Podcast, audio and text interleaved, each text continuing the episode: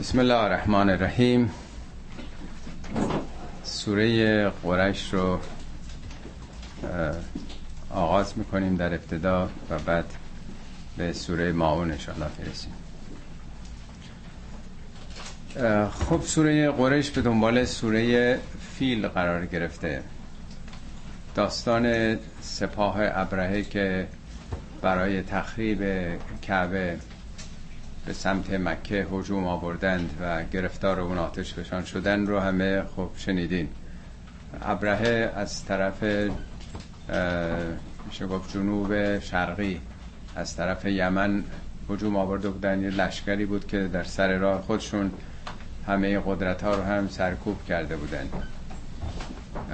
بنابراین اینجا مسئله قریش مطرحه مکه مطرحه و بسیار از مفسرین این سوره رو دنباله سوره قریش هم تلقی کردن که در برابر اون خطر خارجی خطر تخریب و نابودی که مکه در معرضش بوده این سوره قریش آمده که زمینه های وحدت و اتحاد و قدرت پیدا کردن رو در این سوره مطرح می‌کنه. البته ظاهرا ما داریم درباره قریش این سوره رو تلاوت می‌کنیم. ولی پیامهاش ابدیه همیشگی برای هر جامعه هم هست. هر جامعه دیندار یا مسلمان. خب در سرزمین مکه همینطوری که می‌دونید سرزمین داغ و سوزانی است مکه یک جای خیلی تنگیه. حدود 300 400 متر عرض اون دره بیشتر نیست. کسانی که مکه مشرف شدن می‌دونن تونل هایی کندن دره ها رو به هم بس کردن و توسعه دادن که حالا یه جمعیت زیادی اونجا جا می‌گیره. و اینه اصل مکه در اون روزگار پیامبر که سعی صفا و مروه بین دو تا کوه و این برش این برش بوده که حدود 300 متر بیشتر نیست. بسیار تنگ و بسته و محدود بوده.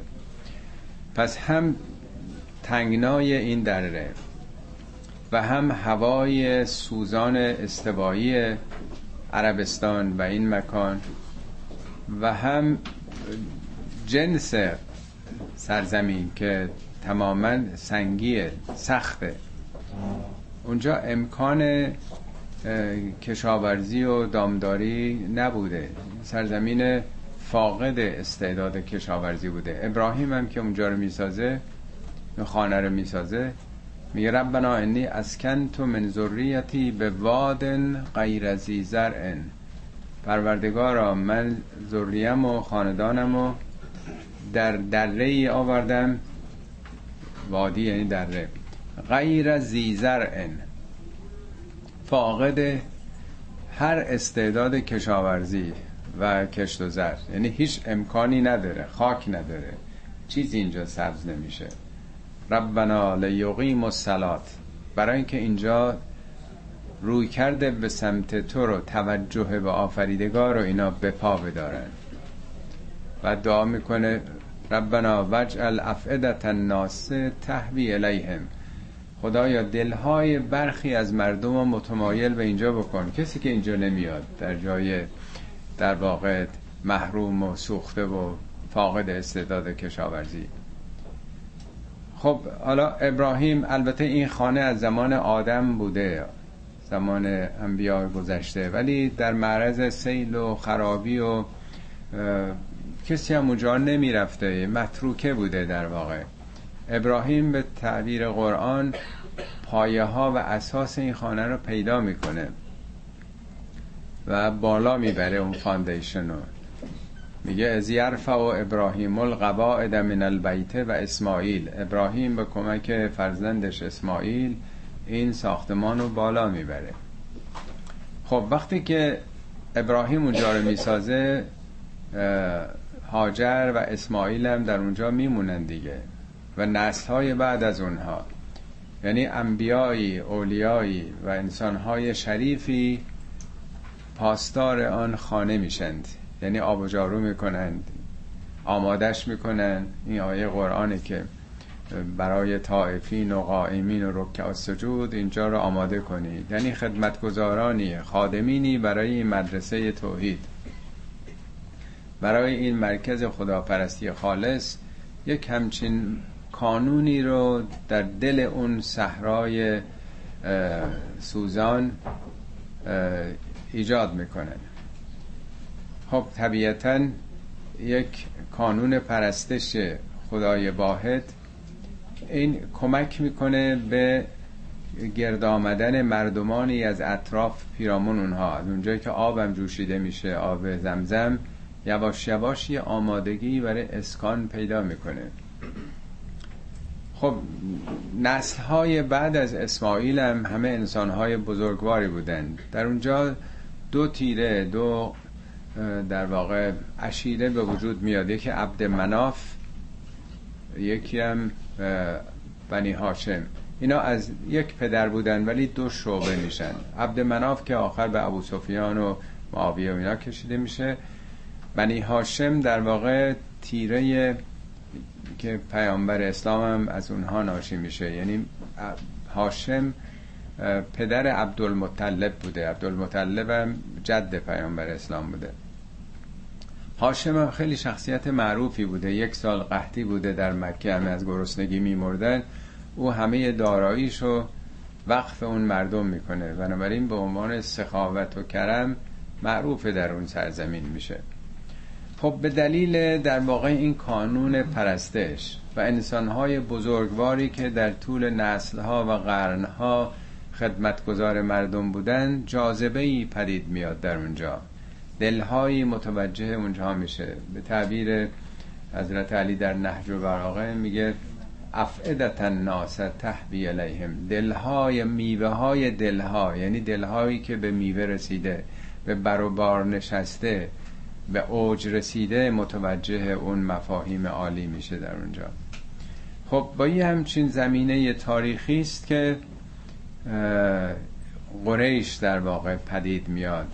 این خاندان و یک جامعیتی. حالا داره درباره عامل وحدت این قوم سخن میگه.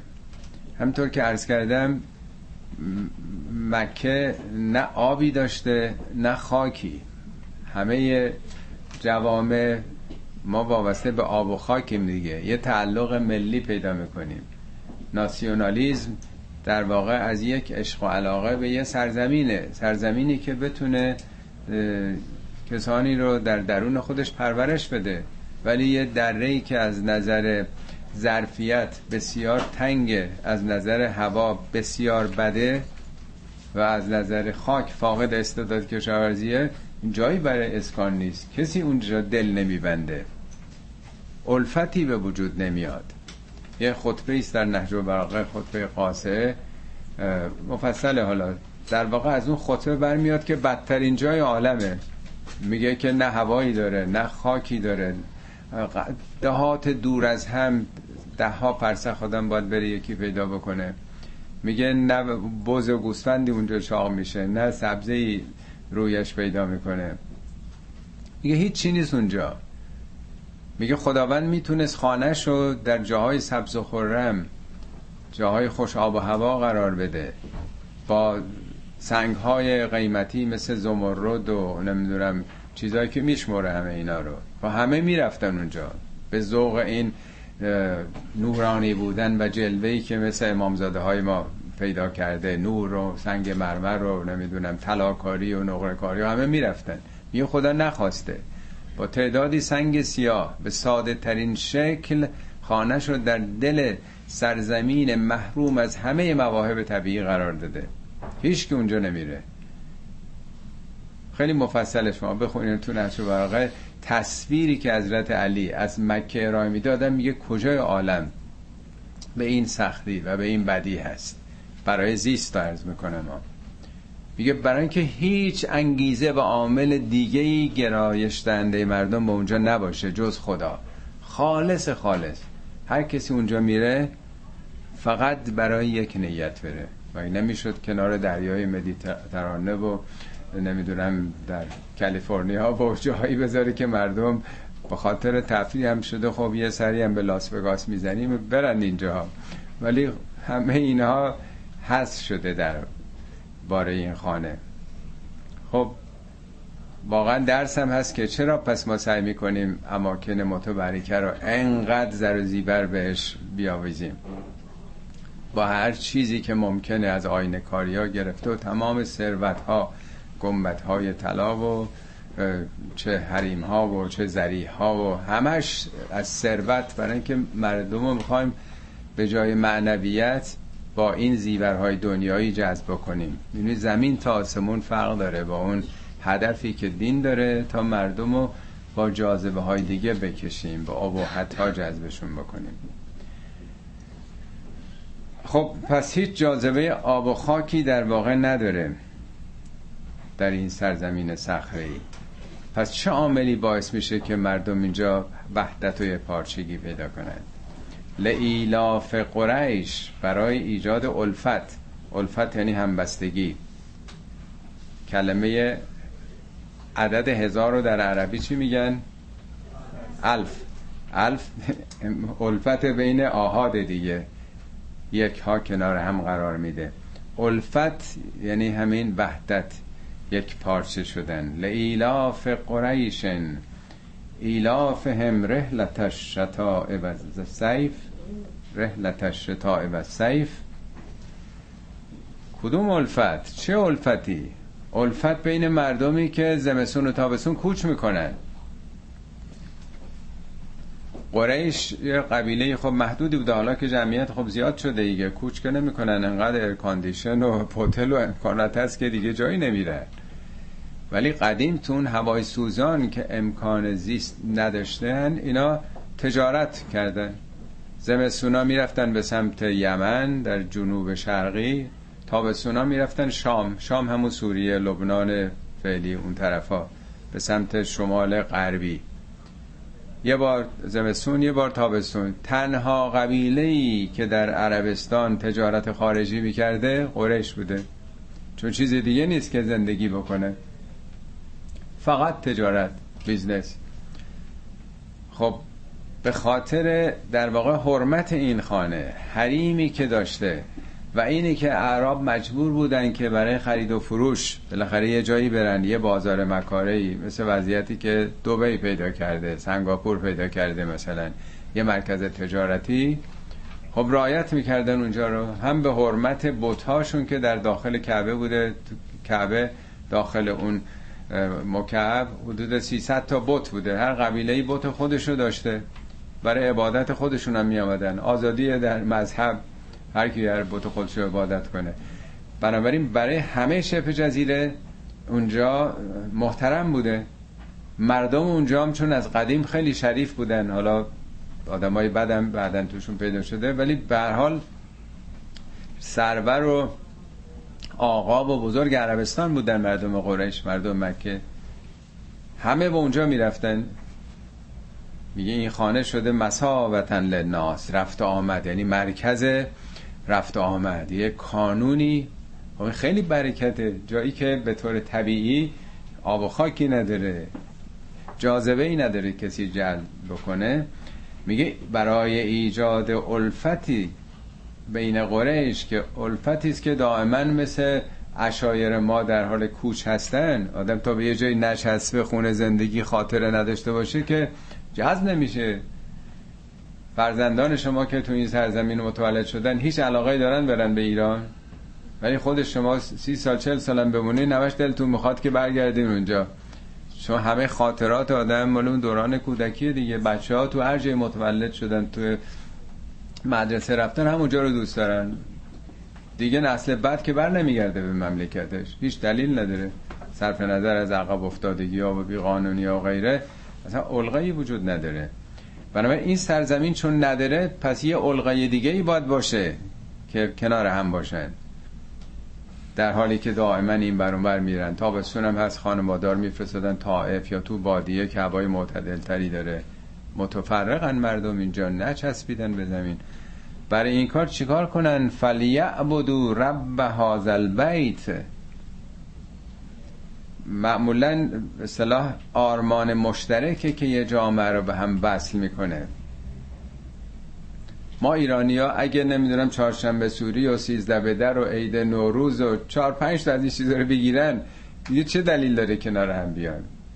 یا مثلا کوروش بزرگ رو داریم و یه تاریخ مشترکی داریم.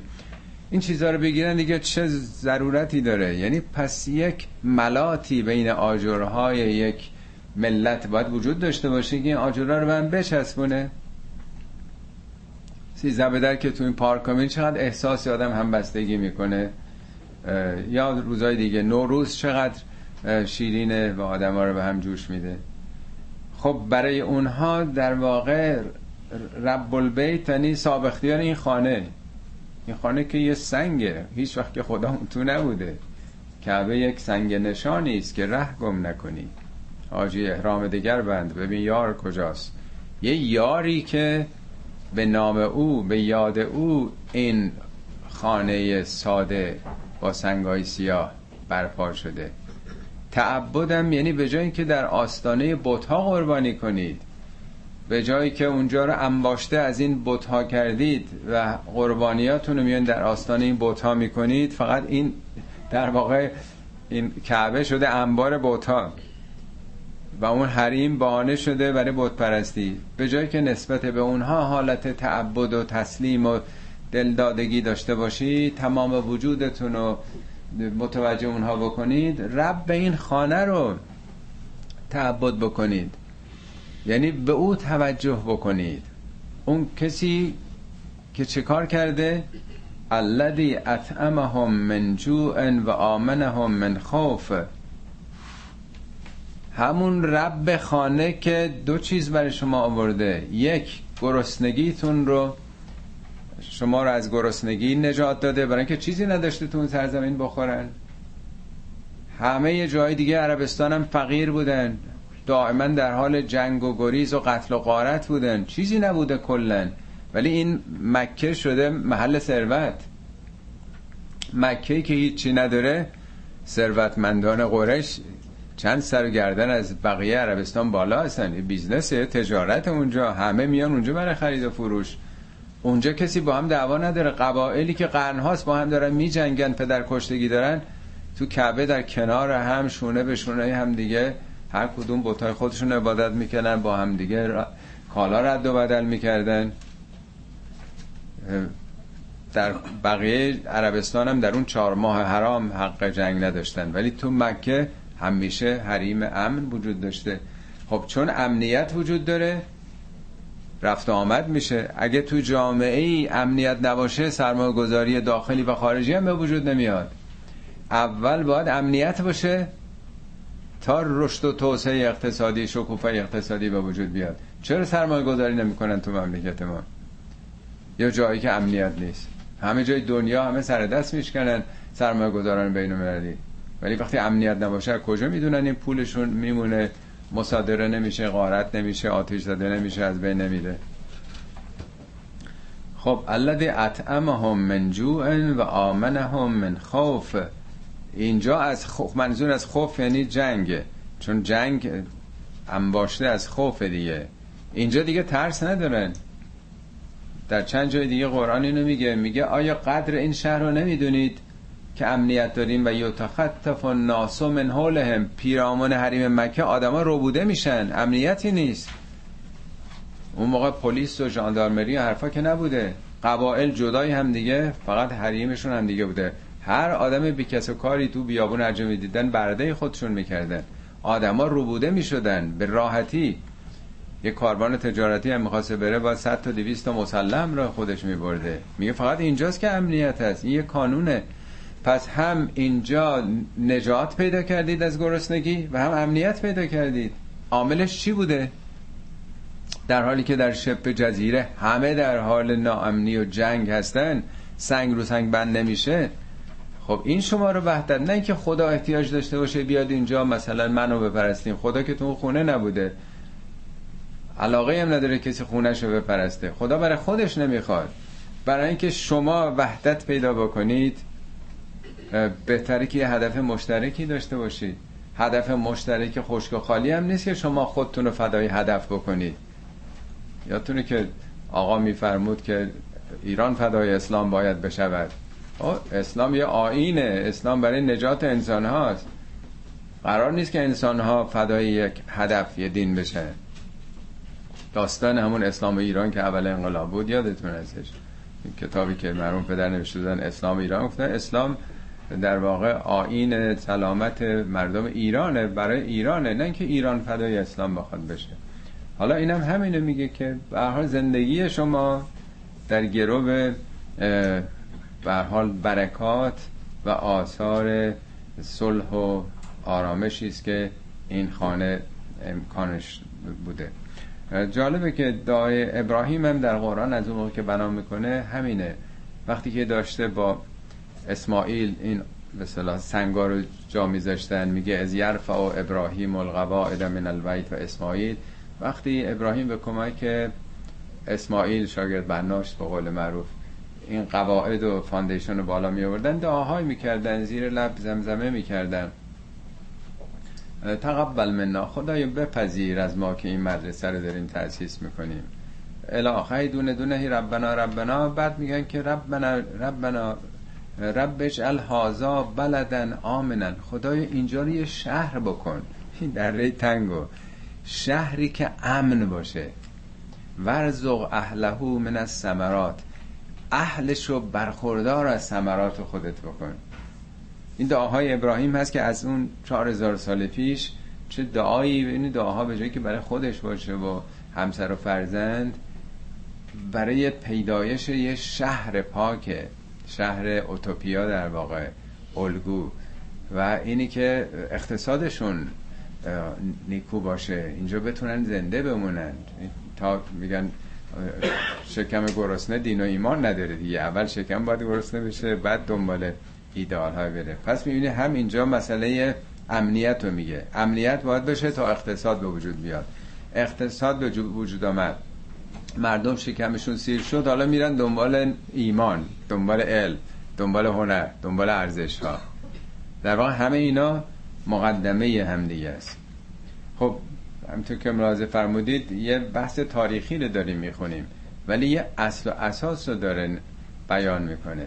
امروز هم باید به این متولیان عربستان سعودی گفت که نوکر امریکا و نوکر نمی‌دونم رؤسای جمهور هستن و خیلی راحت صد بیلیون دلار برای خرید اسلحه به اونها میدن و حتی اون مؤسسه هنوز تأسیس نشده دختر ترامپ و صد میلیون کمک کردن. این نوع نوکری هر چی دارن در طبق اخلاص بذارن برای چی؟ برای اینکه ارباب یه نگاهی بکنه. ارباب دیگه اونو براشون. اینجا میگه رب هازل بیت باید به اونا که ادعا می‌کنن ما خادمین الحرمین شریفین هستیم خادم این دوتا حرم کعبه و مدینه مکه و مدینه.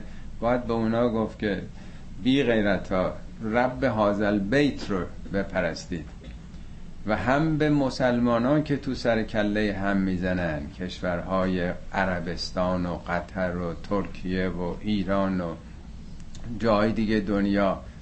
که داعش و طالبان و همه اینا رو در درون خودمون پرورش دادیم باید گفت که اشکالتون پرستش بتهای دیگه است بتهای زمانه است اربابای دیگه است که پیدا کردید.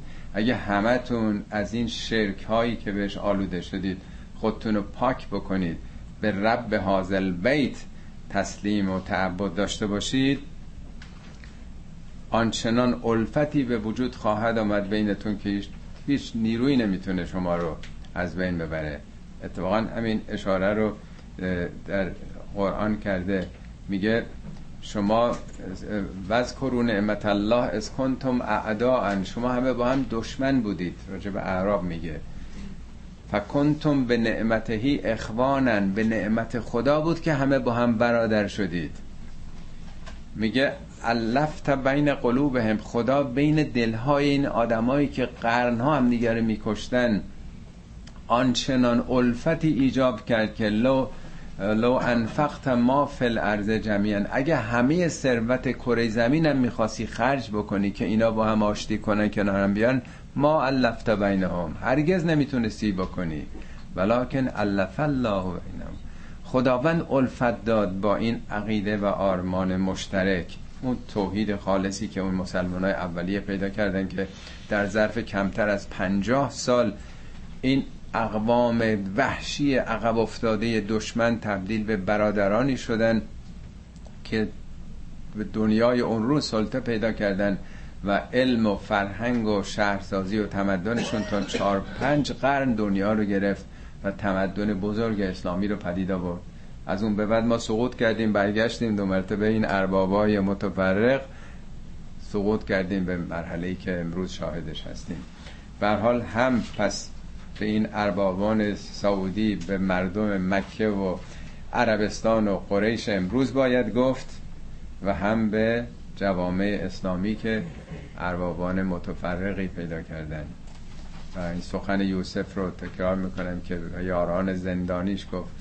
ارباب متفرقون خیرون ام الله الواحد القهار. این اربابای متفرق بهترن یا اون آفریدگاری که یکیه واحده و بر همه جهان هستی او چیره داره چیره شده.